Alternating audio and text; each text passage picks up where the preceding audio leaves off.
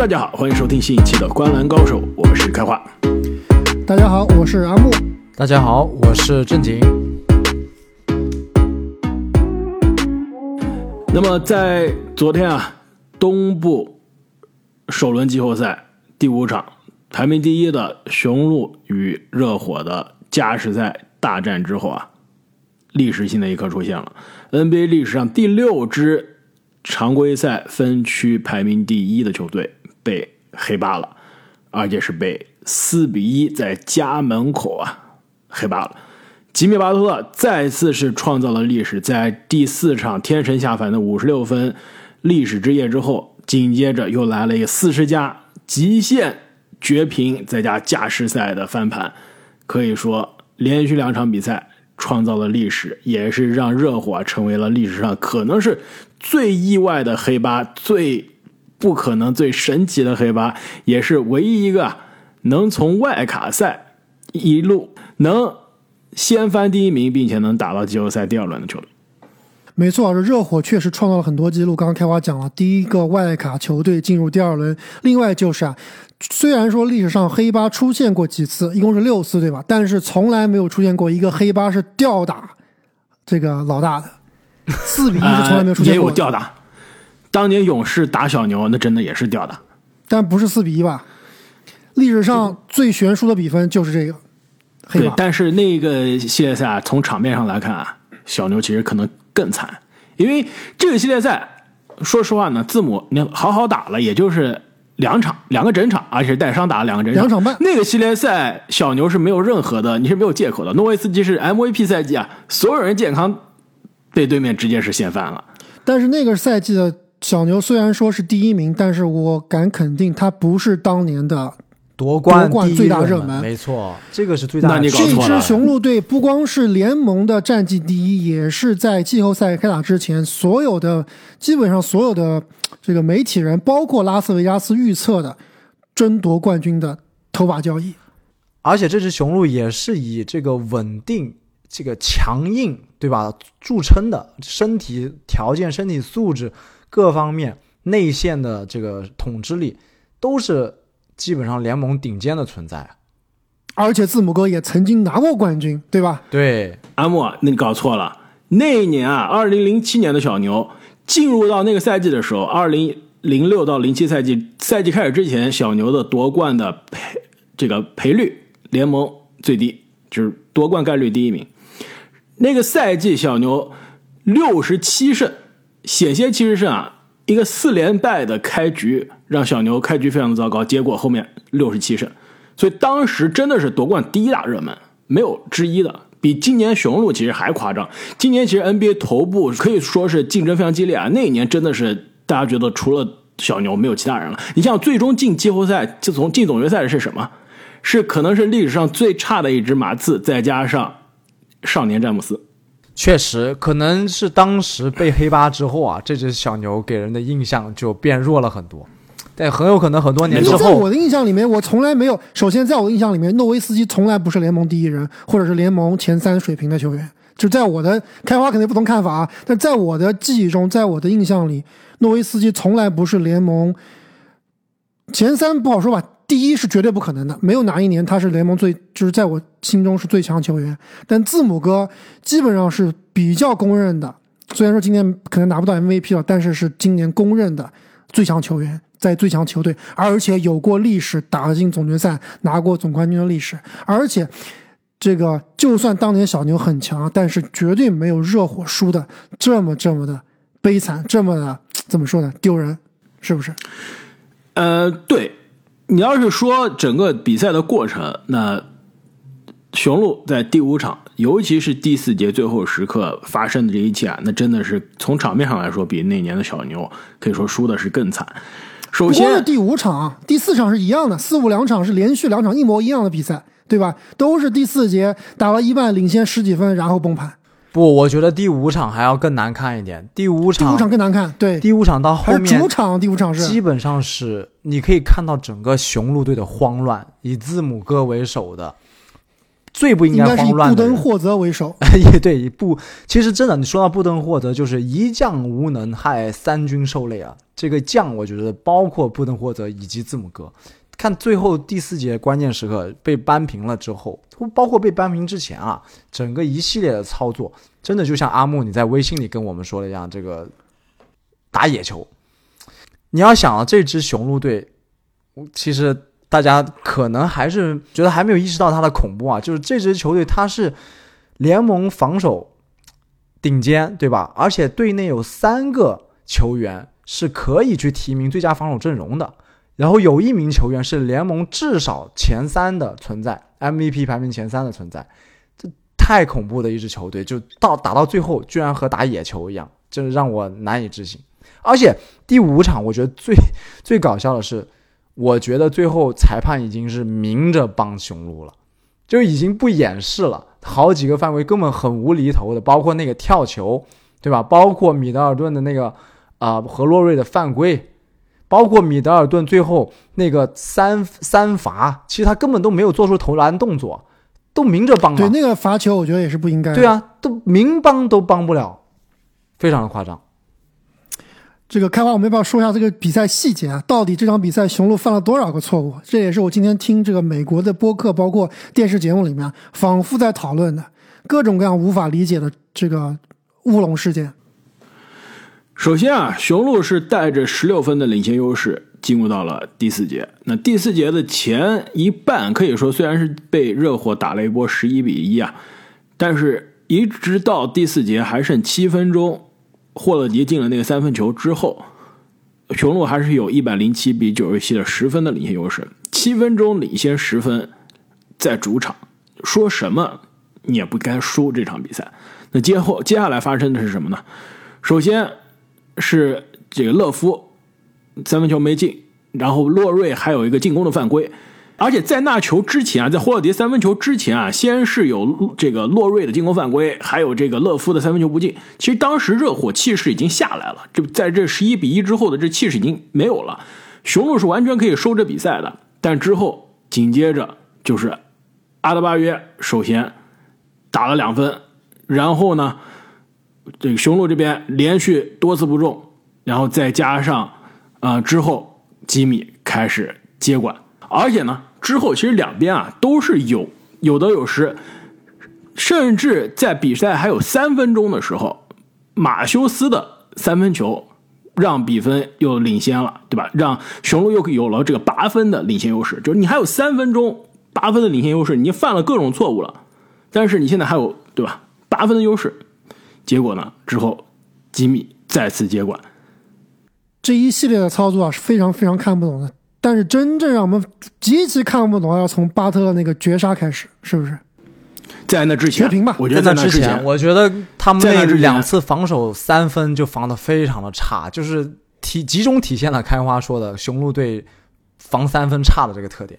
没错，防三分差。首先再补充一下，这个上一期节目我当时说了，热火打了四场比赛，进了六十个三分，一百二十六次出手。你们猜一下，最后这一场进了多少个三分？也得进了二十个左右，十七个三分球，而且让热火出手了多少次？之前这个四场出手了一百二十六次嘛，一场出手了多少次？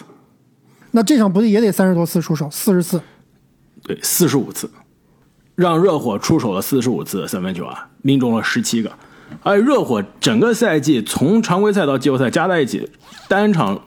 全队出手四十五次以上的三分球，就没几场比赛。我看了一下，一共五场比赛。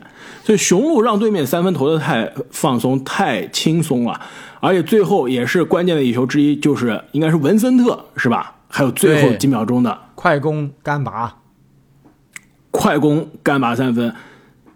在那个时候啊，就是文森特那球之前，雄鹿你已经各种错误已经都犯过了，对吧？你领先四分。还有十四秒，你居然还能输掉这场比赛。而且刚刚你们说的就雄鹿最后的几宗罪嘛，我们都可以聊，都能记得，对吧？第一，首先从字母的那个干拔中距离开始，脱节干拔中距离，这个就很搞笑。什么鬼？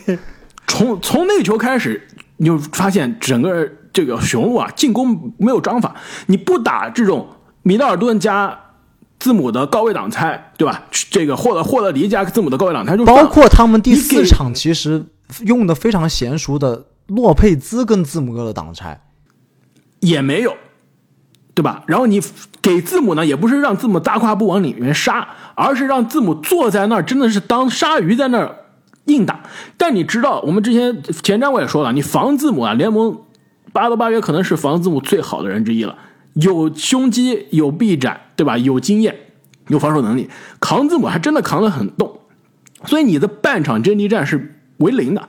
你们知道整个雄鹿啊，第四节投篮进了几个嘛？就不算罚篮，因为罚字母哥罚了可能一百个罚篮，对吧？投篮进了几个？第四节十二分钟，运动战进球是吧？不超过五个啊。整个一节啊，我记得最后七分钟可能也就进了两个。整个一节进了三个篮子，真的吗？对啊，你的半场进攻就是为零啊。而且我刚刚说了两个三分球嘛，一个是呃马修斯三分球，一个是这个霍迪三分球，还有一个字母的补篮就没了。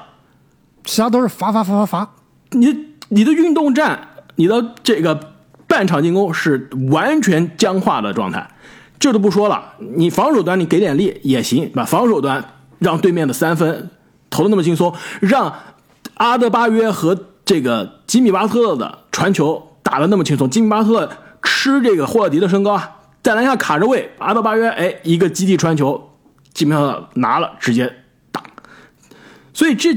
各种各样的问题，而且整个系列赛其实一直是让霍勒迪防阿德巴约。呃，说实话呢，这也体现出我当时一边看我一边在那做笔记，就是如果雄鹿真的这一轮出去了，我觉得第二轮也悬，甚至第三轮肯定也悬了。因为之前你想一下，雄鹿这样的队位啊，按阿德巴约这种身材，应该是让米德尔顿防的。你们还记得吧？那一年跟篮网的七场大战，是让米德尔顿去防杜兰特的，而不是字母。呃，包括对，包括皮尔塔克，但是你现在不得不用这个个子更小的霍勒迪去防，其实防的已经不错了，但是身材上毕竟是吃亏啊。你知道为什么？就是因为米德尔顿其实回来之后，投篮的手感可能还在，半场进攻有可能还在啊，但是防守的横移完全没有以前的这个水平了，基本上一步过，有点像基本上一步过。说到这个，即使你过了吉米巴特勒这一轮，你后面遇到双节。还是有防守的。对，你说到这个锋线防守，我突然想起来，他们还有一个人坐在板凳上的，五个次轮换来的，只上场了二十秒钟没上，这根本根本上不了场啊，上不了场。对，所以雄鹿，你防守进攻已经是僵化了，已经是放弃摆烂了，防守防的也是漏洞百出，你最后你别失误，对吧？你领先四分还有十二秒，你能输肯定是你失误了才可能输的。对吧？你结果最后时刻关键的失误，首先发底线球，霍勒迪和米德尔顿那两个人之间，首先就不知道是两个人肯定大佬都短路了，都短路了，洛瑞偷了一个，然后再加上那个跳球，对吧？那跳球首先选人就有问题，为什么你让大洛去跳？大洛你跟阿德巴约跳，弹跳两个人都不是一个水平的，但大洛还真的就抢到了，真的非常争气，抢到之后肯定是字母拿着球啊，那字母肯定会被犯规，西蒙斯附体了。字母哥怕被犯规，直接把球往边线扔，那真的是感觉是高中生篮球赛第一次上场，是不是？有没有感觉你们班都不是校队啊、哎？你们班队的那个大中锋从来也没打过比赛的，第一次上场抢了篮板，就那种感觉。对，其实字母哥那个时候心态已经崩了，就包括我们刚刚聊这个字母哥中投啊，他不应该投，为什么不应该？为什么他不愿意冲到内线呢？就是因为他爸怕被犯规，因为这场比赛他真的把自己给罚怕了，对吧？全场是二十三罚十中，这可能是百分之四十多。这个巅峰西蒙斯的水平，就是西蒙斯的水平了，是吧？就所以他有心理障碍了，不敢拿球了。我觉得我给他一个解脱，就不是说他不敢承担责任，而是他因为背伤或者状态其他原因，他知道今天手感真的是不好。就你让他投，他知道估计也投不进，他宁愿不投。我我给他有个解脱，你毕竟总决赛第六场，他真的是命悬一线的时候，通过十八个罚球是把总决赛拿到，对吧？总冠军拿到，不一样就是他是有，因为这场比赛，因为他们就是被热火给打怕了，因为因为前一场比赛就是在第四节被大翻盘，这场比赛同样的剧本再次上演，就已经慌了。就我们前面讲了，正经说的这个全队上下都已经是完全是魂不守舍了，有点找不到自我了。对，没有一个主心骨能站出来，在这种情况下。然后那一球啊，其实雄鹿昨天也是运气好，你说裁判嘛，你说运气很好，是多次致命的失误，真的最后还有跌跌撞撞能让你还有起死回生的机会。字母那球直接是往边线扔，米德尔顿可以说是神来之笔把球救回来了，给了霍勒迪，对吧？霍勒迪保住球权，结果两罚一中，两罚一中就算了，热火发边线球，你领先两分，对面没上阿德巴约，还有几秒，还有两点几秒是吧？还有两点五秒，两点五秒，对，对面没上阿德巴约，对吧？然后雄鹿这边，其实当时我看对面上的这个镜头啊，我就感觉是热火要搏命了，因为阿德巴约没上，然后上了四个全是三分射手，能投篮的射手，什么邓肯、罗宾逊都上了，对吧？对他，因为你不敢放了。布登霍泽一看，布登霍泽一看，哎，慌了，我我看懂了，你只要投三分，我直接把大洛护框的神器撤下来了，以为自己很聪明，被对面其实被智商打的就是你没有大洛，而且我觉得即使你大洛不去护框，其实大洛应该是去做那个边线球那个障碍物，去干扰你发球的人，对，然后去字母机动性强的让他去防人，对吧？没错，在那没错，我当时也是这么想的。所以一番操作啊，你已经最后被绝平了，你还是有机会的。我, 我觉得这个这一我们还没有谈谈到最最让人发指的操作，对，就到绝平这一步是吉米巴特勒这球进了以后还有零点五秒。雄鹿有暂停，他竟然没喊，直接把球发出来了。对，这是什么操作？雄鹿到这一步之前啊，都是属于你已经犯了一万个错误，但老天还给你机会，说还给你再试一试。结果你我不是，我就是不要，我不想赢，对吧？零点五秒，你只有可能叫暂停。空间啊，字母大洛，对吧？同样的无敌的人，同样的战术，就你不用说，就你对吧？你不用说战术了，就是唯一的可能，你必须是叫暂停去前场发球，你才有可能。就不用谈战术，对吧？你底线发球是 零点五 秒，是没有任何得分的可能的，所以出不了手。有暂停没有叫，有暂停没有叫，然后到了加时赛不用说了，加时赛啊、呃、各种这个防守啊进攻的失误也不用说了，包括字母的对于文森特的那个莫名其妙的三分球犯规，到了最后时刻啊，对、呃、斯特鲁斯一回事，到最后时刻雄鹿有机会扳平比分。还应该还有差不多十秒钟吧，拿着后场篮板，还有十秒钟后场运球，那个时候不能没有选择暂停。当时真的没有叫暂停，我当时我已经懵了，我觉得肯定是没有暂停。他那暂停是留着回家要要卖吗？还是要？我当时觉得真的估计肯定是没暂停了。结果没叫暂停，对吧？最后打了一个战术，然后还是让。呃，没有打出战术，最后让阿伦突进去，但阿伦看着对面的防守慌了，欧洲步出手一个欧洲步结束，这个开启欧洲旅游，跨出了第一步以后，全场比赛结束，另外一步还没跨出来。所以到那个时候啊，我就在想，这雄鹿是不是真的没暂停啊？对吧？结果不仅是没有暂停啊，暂停还有两个暂停，还有两个暂停。对，我看我当时在想，怎么会没有暂停呢？你看那比赛那个。比分的标志上面有两个小点，是吧？两个暂停没有，所以复盘了雄鹿是怎么出局的，让我想起了什么嘛？首先，第一，真的是让我想起了一场比赛。我告诉你，看到我先说吧，我从来没见过这样的比赛，所以我什么也想起不了。啊、这个就是人生第一次经历，太可怕了。阿木、啊，那你那你首先你拿过总冠军的教练有点最差的。另外，另外啊，另外就是你这一看没有听我们《灌篮高手》啊。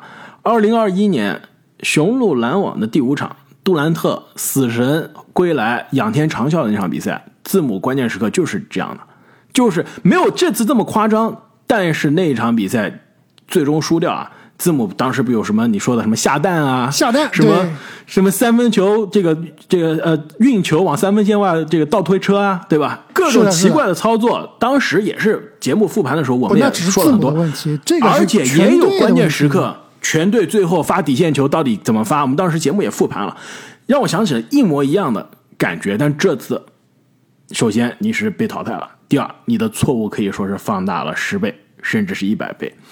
所以一开始你们说字母要不要背锅？我觉得肯定要背锅。你今天不是 M V P， 不是总决赛 M V P， 不是我们所谓的历史前二十保保历史前二十争历史前十的水平，这是肯定。而且也体现了你技术的短板，到了关键时刻不好用。其实你到了关键时刻，昨天能赢球也估计是啊，要靠米德尔顿去半场创造进攻。对，所以这字母的短板暴露的无疑，要不要背锅肯定要背锅。另外谁要背锅？那米德尔顿和霍勒迪各有致命的失误，肯定要背锅。但是真正你让我说最背锅，而且也是昨天看完比赛之后立刻跟你们俩说的第一反应，就是布登霍泽。你能在季后赛这种级别、这种后果的比赛中犯出这样的错误，你是不可能回来再执教任何一场 N B A 的比赛了。我不管你之前的履历有多成功，有没有总冠军，你这样的低级的失误是接受不了的。而且在赛后发布会，人家问到他的时候，他真的说是，嗯，那时候真的是应该叫暂停，暂停应该叫，是吧？所以这对于我来说啊，真的他应该是执教完自己的职业生涯的最后一场 N B A， 至少是雄鹿的最后一场比赛了。而且其实这让我想起了一个，这个我身边的一个雄鹿球迷啊，字母哥球迷，在二零二一年总决赛之后。那个雄鹿球迷跟我讲了一句话，当时我在节目，在这个雄鹿三十天三十队那一年夏天三十天三十队的时候，我还分享了，我说他他的第一反应就是这个总冠军让布登霍泽上升到了他本不该属于的高度，真的是这样。布登霍泽感谢杜兰特，如果不是杜兰特那一脚，布登霍泽早就没工作了，对吧？没错，没错。所以布登霍泽一九年季后赛失望，二零年这个园区被热火早早淘汰。其实已经是命悬一线了。二零二一，如果杜兰特那一脚怎么夺得冠，再想一想有没有他的功劳。如果二零二一啊，杜兰特那球进了，布登霍泽那年夏天已经是被雄鹿开掉了，但真的开除了。阴差阳错，最终是拿了总冠军啊，这个教练的位置保住了。但是到了今年季后赛，彻底在聚光灯下可以说是融化。但你别说，我觉得现在大家都把这个矛头指向布登霍泽，但是。我倒是感觉他留队的概率比他离队的概率要大，我觉得很有可能还是会留队的，因为毕竟这个赛季是常规赛冠军呀、啊，对不对？你带队还是有两把刷子的，就赢球还是能赢的。我, 我, 觉我觉得不会的。这个球队雄鹿，你赛后发布会记者问字母说是不是一个失望的赛季，字母非常玄学的，对吧？说了，说实话，作为字母的支持者，我是不同意他的说法。哎，开玩笑，你先把我说一下这个这个具体是怎么回事？因为这一篇字母这个言论，今天是给我发我的新闻推送啊，《华尔街日报》已经给我发推送了，就这个这个已经上《华尔街日报》了。我觉得字母啊，他的这个说法，他说的太鸡汤了，这真的是我小时候能在《读者》上面听到的这种名人名言。他说什么呀？他说你每年都问我这个话，对吧？你每年对，其实记者问他是什么？是记者问他说，这个记者叫 Eric， 对吧？他还点名道姓说，人家 Eric， 你去年就问我这同一个问题，就 Eric 就问这个字母哥说，字母你觉得今年是不是一个失败的赛季？字母就当时就爆炸了，第一个脱口而出的是 Oh my God， 捂着头，然后他怎么说鸡汤的？开话，他说他先是反问那个 Eric 说你对吧？这个你工作是为了什么？是不是为了这个升职加薪？你是不是为了这个养育你的家家庭？对吧？先搞了一多一堆这个，其实我我觉得听起来还挺针对的这个这个言论。对，但是他说的他点是什么呢？就是说你今年如果没有升职没有加薪，是不是你今年这一年白干了？对吧？这这个是这么说是对的，但是我觉得让我接受不了的是，他最后开始扯迈克尔乔丹，对吧？首先，你凭什么扯迈克尔乔丹？第二，真正迈克尔乔丹刚把你打败，对吧？人家家里面人刚把你打了一顿，你还好意思拿出来当挡箭牌？乔丹私生子刚把你击败，对啊。第三，他的那个绝对是诡辩。凭什么说啊？乔丹打了呃呃十十五个十几个赛季，十五个赛季。就乐观，另外九个都是失败，九年都是失败的。那当然不是失败，为什么？因为他从来季后赛没有从第一名的位置上倒下，没有输的这么惨呀、啊。如果他，你真的字母，你每一年季后赛像乔丹每年季后赛输的那么对，每年带着披风罗德曼，然后你被黑八给扫了，那真是失败。对，所以作为咱们观澜从开播以来，开播之前的就是字母吹啊。字母赛后的这个发言我是接受不了，客观的说这个赛季对于雄鹿来说就是彻头彻尾的失败，接受不了的失败。而且这个失败意味着首先主教练要换人，而且球队的阵容必须有大的动作。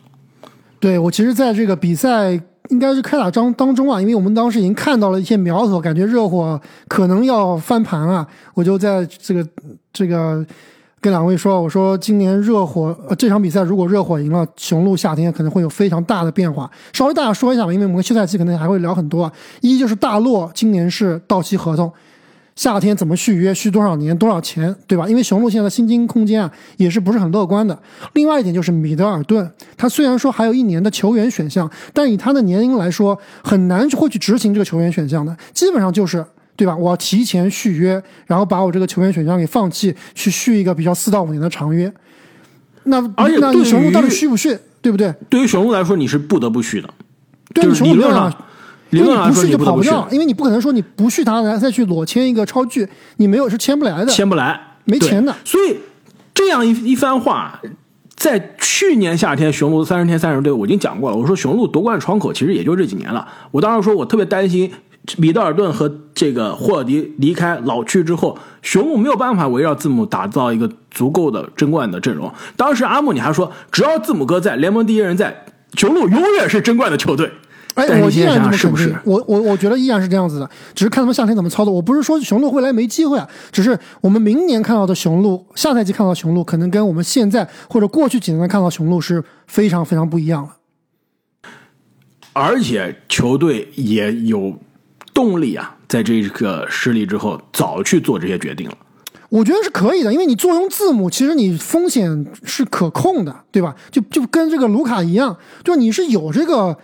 这个决心或者有这个风险承担能力啊，去去搞去去争取欧文的。但问题是，雄鹿的问题是在于，我有不错的球员，但是这些球员在老去，另外我这些球员是没有办法作为筹码去升级的，对吧？你哪些球队真的想要霍勒迪，想要米德尔顿呢？挺多球队想要霍勒迪的，但是能换来让字母哥更好的帮手吗？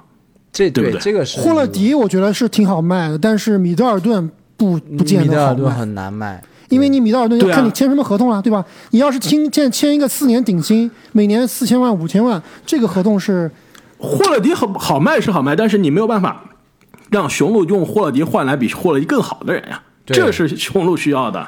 其实今在今天准备今天节目的时候，我突然脑子里想到一个人，我不知道有没有可能，就是我刚刚说了，米德尔顿肯定是要续约的。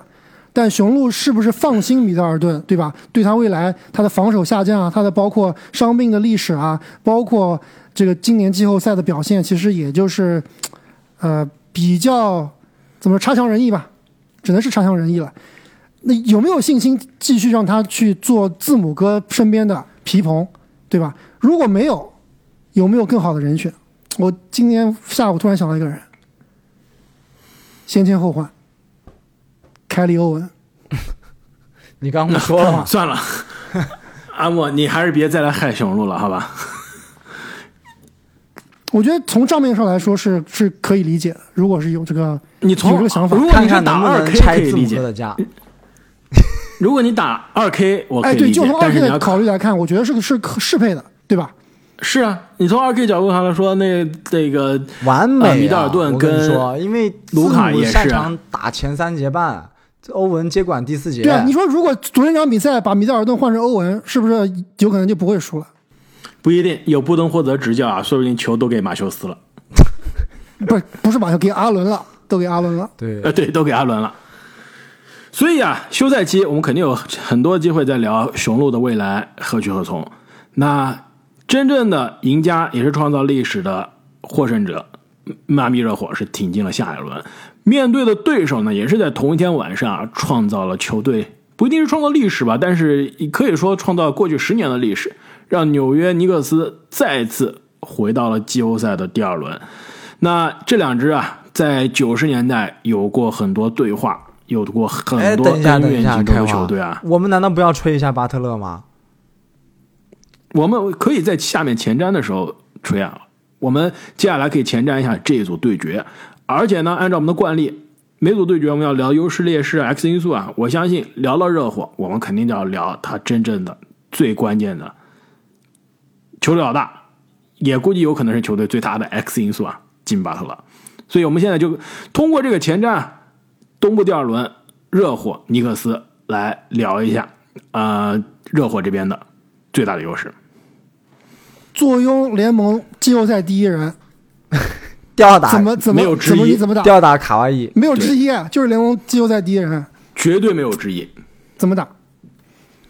通过热火这和雄鹿这轮系列赛，其实我想明白了一个道理，就是 N B A 的常规赛和季后赛真的是两个完全是两个游戏，完全两个不同的东西，totally different。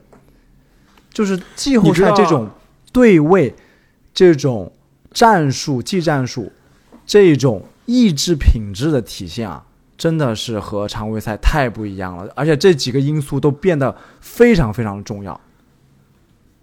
常规赛的荣誉抛到一边，以后我再也不根据这个常规赛的这些荣誉来预测了，完全不一样。尤其是热火，尤其是巴特勒，没错。而且这其实之前二零二零年的气泡季后赛，我当时就有过这个理论，当时还引用了一个世界名著里面的这个名名名人名言嘛，我引用了美国队长第一部电影里的名人名言。当时美国队长拿那个盾牌的时候，呃，不是他盾牌，是他注入了他那个。超级这个冰的这个超级对超级血清，当时就说了，这个血清啊，它是，就它这个血清是可以让好人变成伟人，让坏人变成魔鬼的，它是让你这个人的本性放大，它不会让一个人变成英雄。你可能之前就是好人了，你可以通过这个血清让你变成英雄。季后赛就是这样的，你可能这个球员以前对吧，你平时看不出来，可能他。有这样的性格，像金巴特勒，但你到了季后赛这个放大镜、这个聚光灯这个舞台下，就把它放大了，彻彻底底了。也有人对吧？你平时可能关键时刻就有点虚，到了季后赛的时候，可能就真的怯场了。这吉米巴特勒他真的是越到这种关键的时刻，他越兴奋。大家，我我还非常清楚的记得，他最后那个绝平，那个横着把球投进之前啊，那一脸的那种肃杀和那种。我看到他那脸，我就觉得他这球等会儿肯定能进。我而且就是很不能解释的一点，就是常规赛吉姆巴特勒的三分球一直以来都不算是优秀，奇差无比。到了季后赛，他真的是还会漂移三分，想进就能进，这太夸张了，无法解释啊！真的无法解释。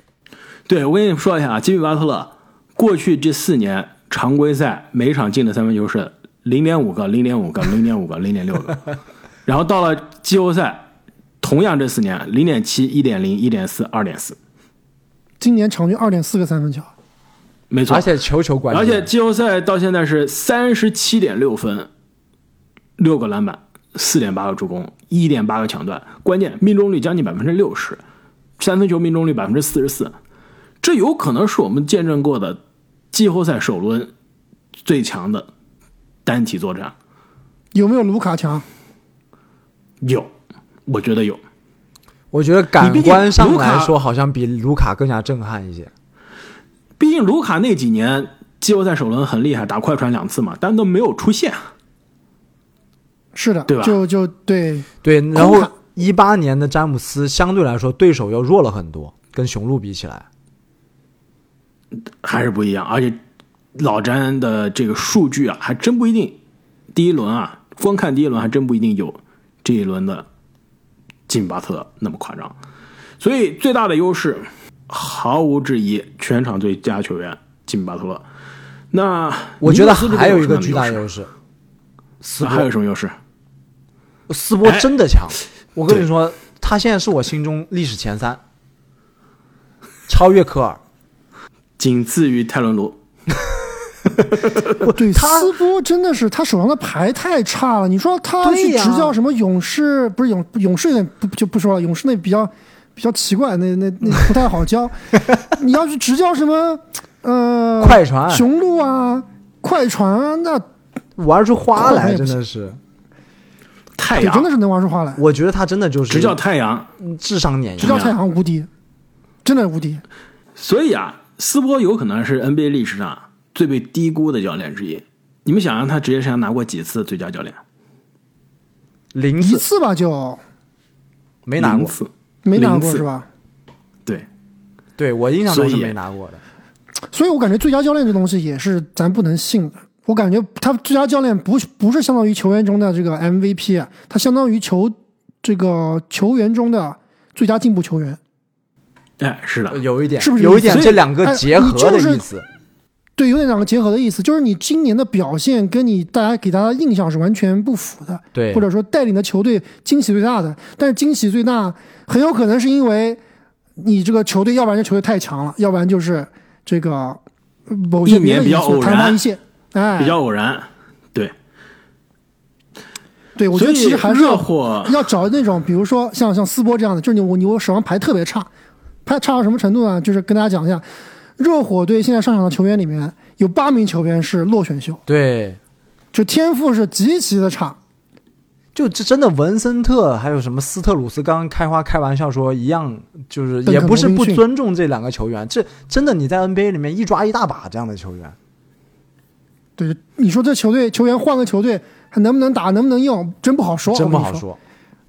没错，其实讲到这个，要么干脆把热火的 X 因素也讲完啊。X 因素首轮前瞻的时候我就说了，热火 X 因素就是他这一个射手，就是我说所谓很一样的这些人，而且这些人都是相互可以替换的。我今天这个人手感不行，我上那个。呃，我邓肯罗宾逊常规赛最后连常规赛都打不了比赛了，我现在到季后赛连续两关键时刻打不了比赛了，对啊，对吧？关键时刻上不怎么打了，照样给你每一场轰个两三个三分球。每场场均季后赛给你将近七八分，对吧？勒夫一直打替补，哎，我现在最后三场季后赛打首发打的照样很好，对吧？包括刚刚说的这个马丁啊、文森特呀、斯特鲁斯啊，每个人其实都有在季后赛、外卡赛的高光时刻。其实这他们他们场下还坐着两个伤员呢，太夸张了，越想越夸张。嗯对，还包括洛瑞，对吧？第四场其实洛瑞状态很差，但昨天洛瑞又让人看到了总冠军洛瑞的这个气场。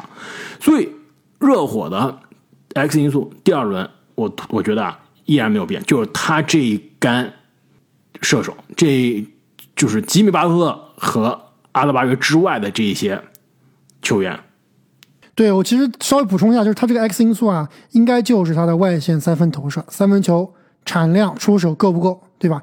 因为他面对的是尼克斯啊，尼克斯的防守，我们看一下他前一轮打这个啊、呃、骑士啊，这骑士的三分球投的是真差。我说多多少少还是跟他们的防守有关系的，所以这个系列赛，热火的防守、热火的三分球能不能够投出来，能不能够投得进是至关重要。没错，那么我们聊了这么多的热火啊，来聊一下尼克斯吧。可以说啊，尼克斯今年进入到了季后赛第二轮、啊，也是让纽约的球迷非常的开心，尤其是疯狂。第一轮主场那两场比赛、啊，我看直播的时候，我当时发现这现场气氛实在好。虽然没有去现场，但是你隔着电视机那种感觉。虽然我也不是尼克斯球迷，但是真的有点有点想去看，是吧？这现场气氛实在太好了，而且主场的这个票价也是创造历史了。第二轮。对吧？你的主场的票价现在最便宜的已经是在四百五十美元一张了。我应该觉得历史上 N B A 都没到分区决赛呢，你能有这么贵的主场的季后赛球票的票价，也应该是实属罕见。对，四百五十块是那种山顶上的山顶，挂在天花板上看的那种，还坐在底线，你都不是从侧面看的。对，二 K 那个天花板视角，基本上是。没错啊，尼克斯。挺进第二轮啊，面对热火有什么样的优势？我觉得尼克斯优势还是他们现在是，我回到那个我们之前聊的雄鹿啊，就字母哥的赛后采访有一句话，不知道两位有没有听到？就是字母哥说啊，说这个系列赛有一个失失败的原因，就是因为他们在这个系列赛里面总想着要去争冠军，而热火呢总是想着去打败雄鹿，所以。熊这个字母哥会想说我们想的太远了，总是想着冠军没有处理好当下。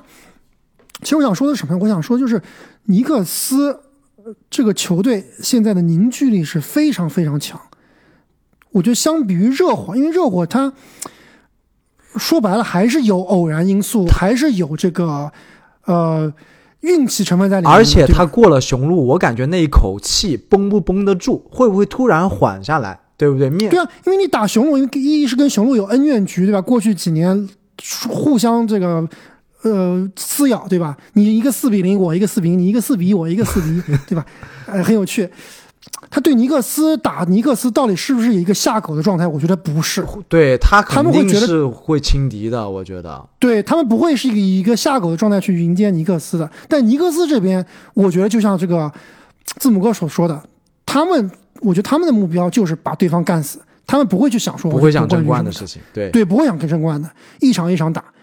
所以这个是我觉得心态上尼克斯其实是占优的。另外，我觉得尼克斯有个占优的地方啊。还是他的内线，就是骑士这么高大的内线啊，篮板球完全被呃尼克斯给抢爆。不光是他们这个内线那个罗宾逊啊，包括这个兰德尔的的努力啊，还包括这个我们的哈中锋约什哈特。哈特这三这个篮板球真的是篮板球也是非常强，一样的存在。没错。这个热火这边啊，内线其实还是他们的短板。这个篮板球能不能够控制的好，其实不但是影响到这种进攻机会啊、回合数啊，还影响到他们外线的这个出手的信心。就像刚刚阿木说到这个卢尼啊，太厉害了！我觉得卢尼是勇士要给他退役球衣了。我觉得多发点奖金，他这合同太童工了。而且呢，尼克斯啊，其实。在我看来还有个优势，就是球队是一个更加完整的球队。迈阿密热火现在真的厉害，但基本上是金巴特勒一肩扛的，就是我们刚刚说那一杆射手对吧，那一杆这个半替补半首发的球员，你如果没有吉米巴特勒一个人把重担扛在身上，你是甚至是上不了场的。哎，问你两位，这个热火的首发你们觉得他们去尼克斯能能打上轮换吗？有几个人打上轮换？就去掉两个全明星巴特勒和和这个阿德巴约以外，打不上，就不包括受伤的，对吧？西罗就不算了。西罗不对，不包括西罗，我觉得打都、嗯、一个都打不上，一个都打不上。应该能打上。诺瑞能打轮轮换，对，诺瑞是替补，打不了啊。其他打不上，真打不上。对啊，所以我觉得尼克斯的优势就是我阵容其实更深。而且我阵容其实如果你真的看首发再加上轮换的话，我的首发加轮换的整体水平是更高的。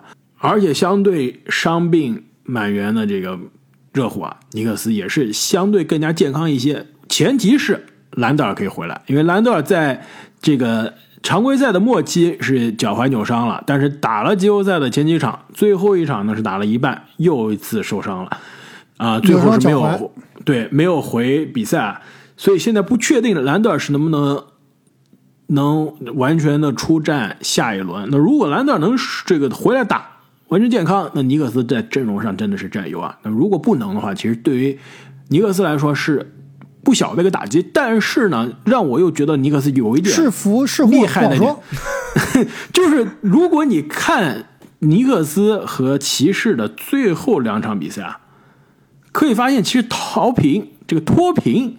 打的是真的不错。我告诉你，我看兰德尔打球特别像看迪隆布鲁克斯，就是就是就是他他下场以后，我觉得这个队好像更厉害。不，但是我觉得有一说一啊，这个赛季季后赛兰德尔打的相对来说还是比较合理的，不不拉胯，但是说打多好也不存在。跟他自己相比啊，至少，呃，我觉得还是状态还是不行，因为毕竟带伤嘛，而且时间都上场都没有三十分钟。倒是替补上场的脱贫啊，真的是让人眼前一亮。包括哈登森，哈登森超级好用，联盟最强的替补中锋有没有？嗯、呃，这倒不一定。季后赛里面有没有？这除了追梦格林啊，追梦格林不能算啊。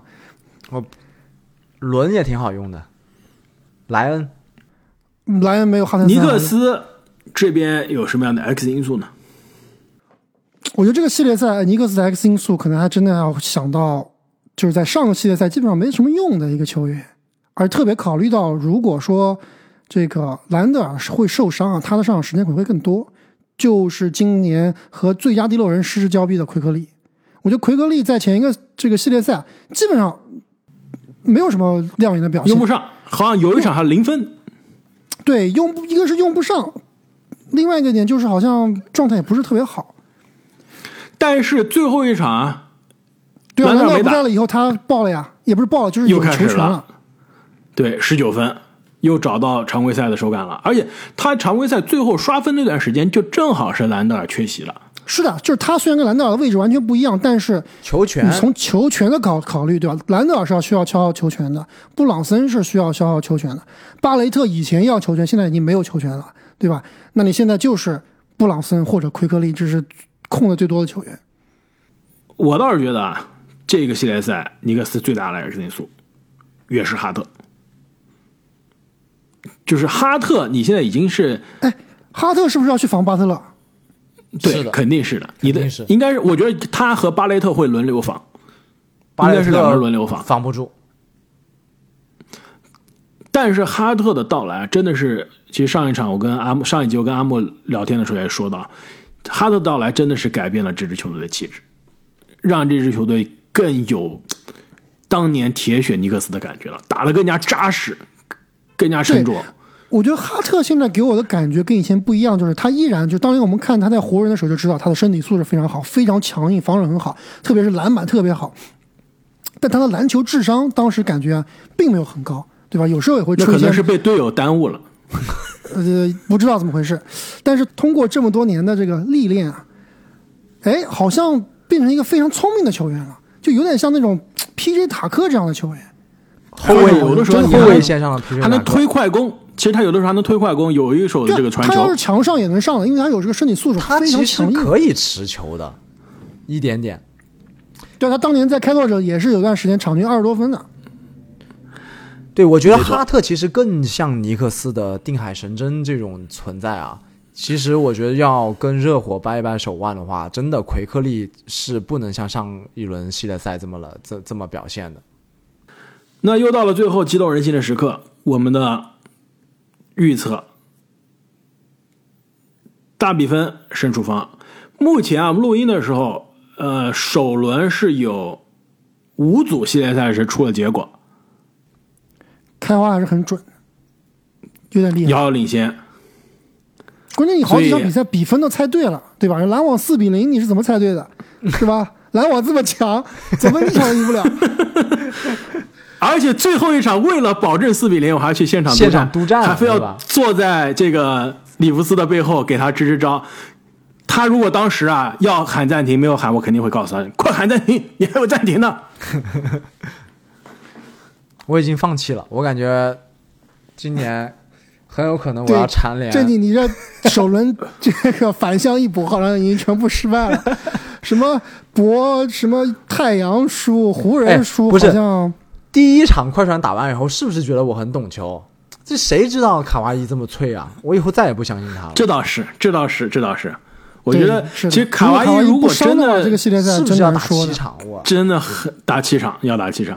好了，我们不扯那么多啊，来预测一下这个系列赛。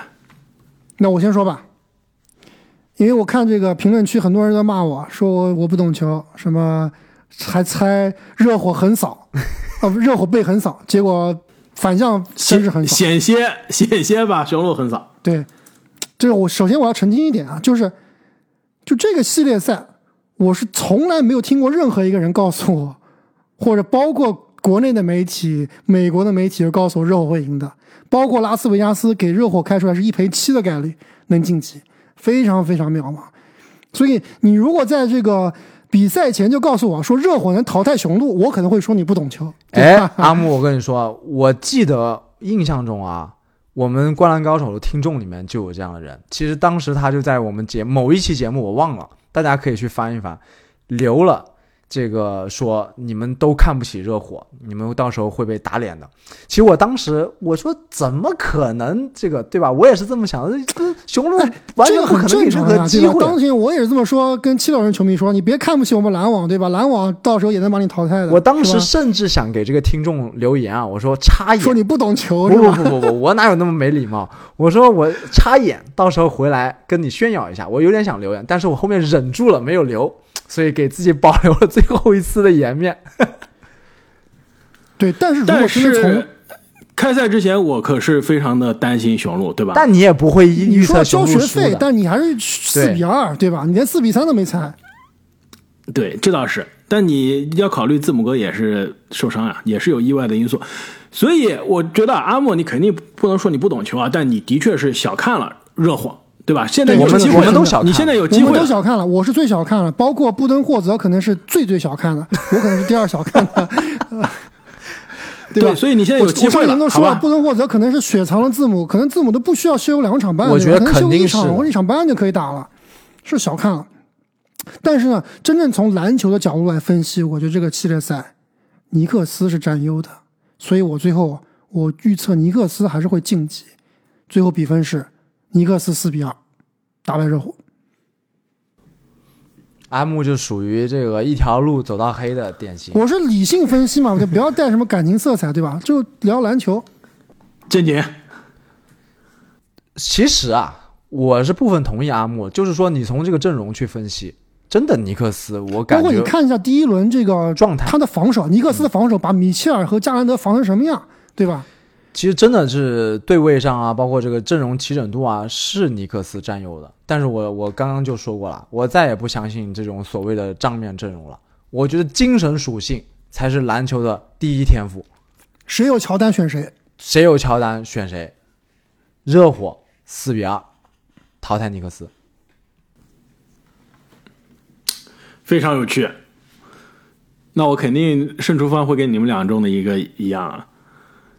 我其实在你们俩说之前，我已经在我们的表上已经填好了，我填的是打到七场，最后麦迪逊广场花园主场优势，巴特勒得六十分拿下，但我不知道巴特勒拿六十分还是八十分但是最终是尼克斯，我告诉你打七场肯定是尼克斯输，打不了七场，七场肯定巴特勒要对啊，你关键时刻你拿谁跟巴特勒比？关键时刻巴特勒肯定会去防布朗森的，你想想看，季后赛第七场在麦迪逊花园球场，那巴特勒这得翻多少倍啊！ 对, 对，巴特勒他自己想想都睡不着觉，他自己都兴奋的，你想想，对啊，他自己开的咖啡店都在狂喝自己咖啡。但是我觉得啊，两点：第一，尼克斯首轮防守真的是让我非常的尊敬。就能把米切尔防到那种地步，包括把加兰，包括把对面的两个内线防到那种地步。莫布利和那什么被米切尔罗宾逊宇宙盖帽王给防成什么了？对，这样的防守真的是季后赛级别的，而且是季后赛赢球的级别。尼克斯肯定会让热火的三分球没有像雄鹿打雄鹿投了那么开心了，所以这是第一点，我觉得是比较让我放心的。另外一点，就这一组系列赛肯定是两边打得非常的。不是说丑陋、啊、就是非常的肉搏，焦灼，很肉搏，得分很低，防守很强硬。其实这适合尼克斯。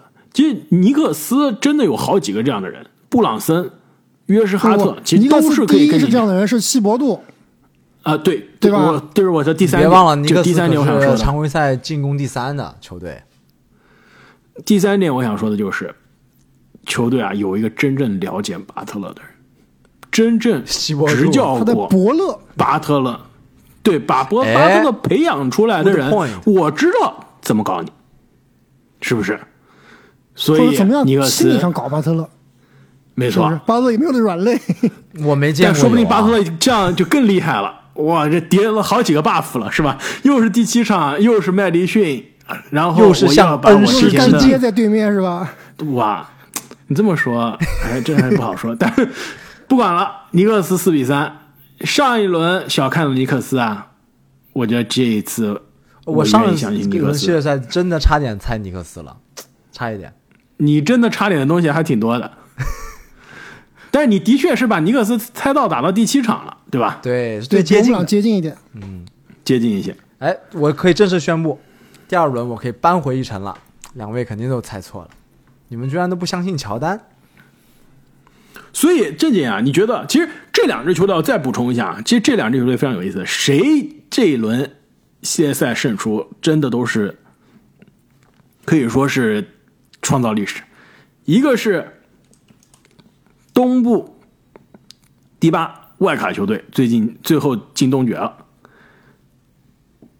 另外一个是尼克斯，上一次进东决我已经是已经是在我看球之前了，我五岁的时候。应该是九九年的时候，啊，这这你你好像暴露了，你不是零零，你不是零零后吗？郑姐，你零零后怎么五岁的时候是九九年的？对，九九年当时是什么呀？黑八的尼克斯进总决赛。哎，所以完了，吉米巴特勒又跌一个 buff。吉巴特说：“喂，今年我就要战胜尼克斯，成为另外一个黑八进总决赛的球队。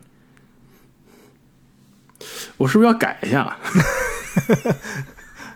没机会了，开花。那么，各位听众朋友，你们觉得啊，这一组系列赛谁会胜出？强如巴特勒能否面对尼克斯铁血防守，再次创造奇迹呢？也是欢迎大家在留言区中。”告诉我们，而且其实我们上期节目说啊，等正经回来我们要聊一下我们现场看季后赛的一些心得体会啊，要不然我们还是留到七六人的下轮的对手出炉了之后，我们在那一期节目中可以聊到，因为我们看的都是啊七六人的季后赛的比赛。现在我们录音的时候，凯尔特人和老鹰的第第六场第六场还在打，非常焦灼。哎，你说凯尔特人现在三比一领先。现在上一场又被吹杨绝杀了，这一场如果再输的话，心态进到第七场，这凯尔特人是不是也有点往全部方向去了？而且这个老鹰这边也有一个类似于巴特勒的球员，对吧？越是至少意志力上面是这样子的，对，能力有没有就不好说，对吧？意志力想表现力是有的。这样吧，我而且两个人、哎、又有个 buff， 两个人都是到了麦迪逊广场花园就发飙。哎，难道会不会最后是如果老鹰真的把凯尔特人淘汰了，不如我们找个机会飞一趟亚特兰大，请亚特兰大小鹰吃饭可以。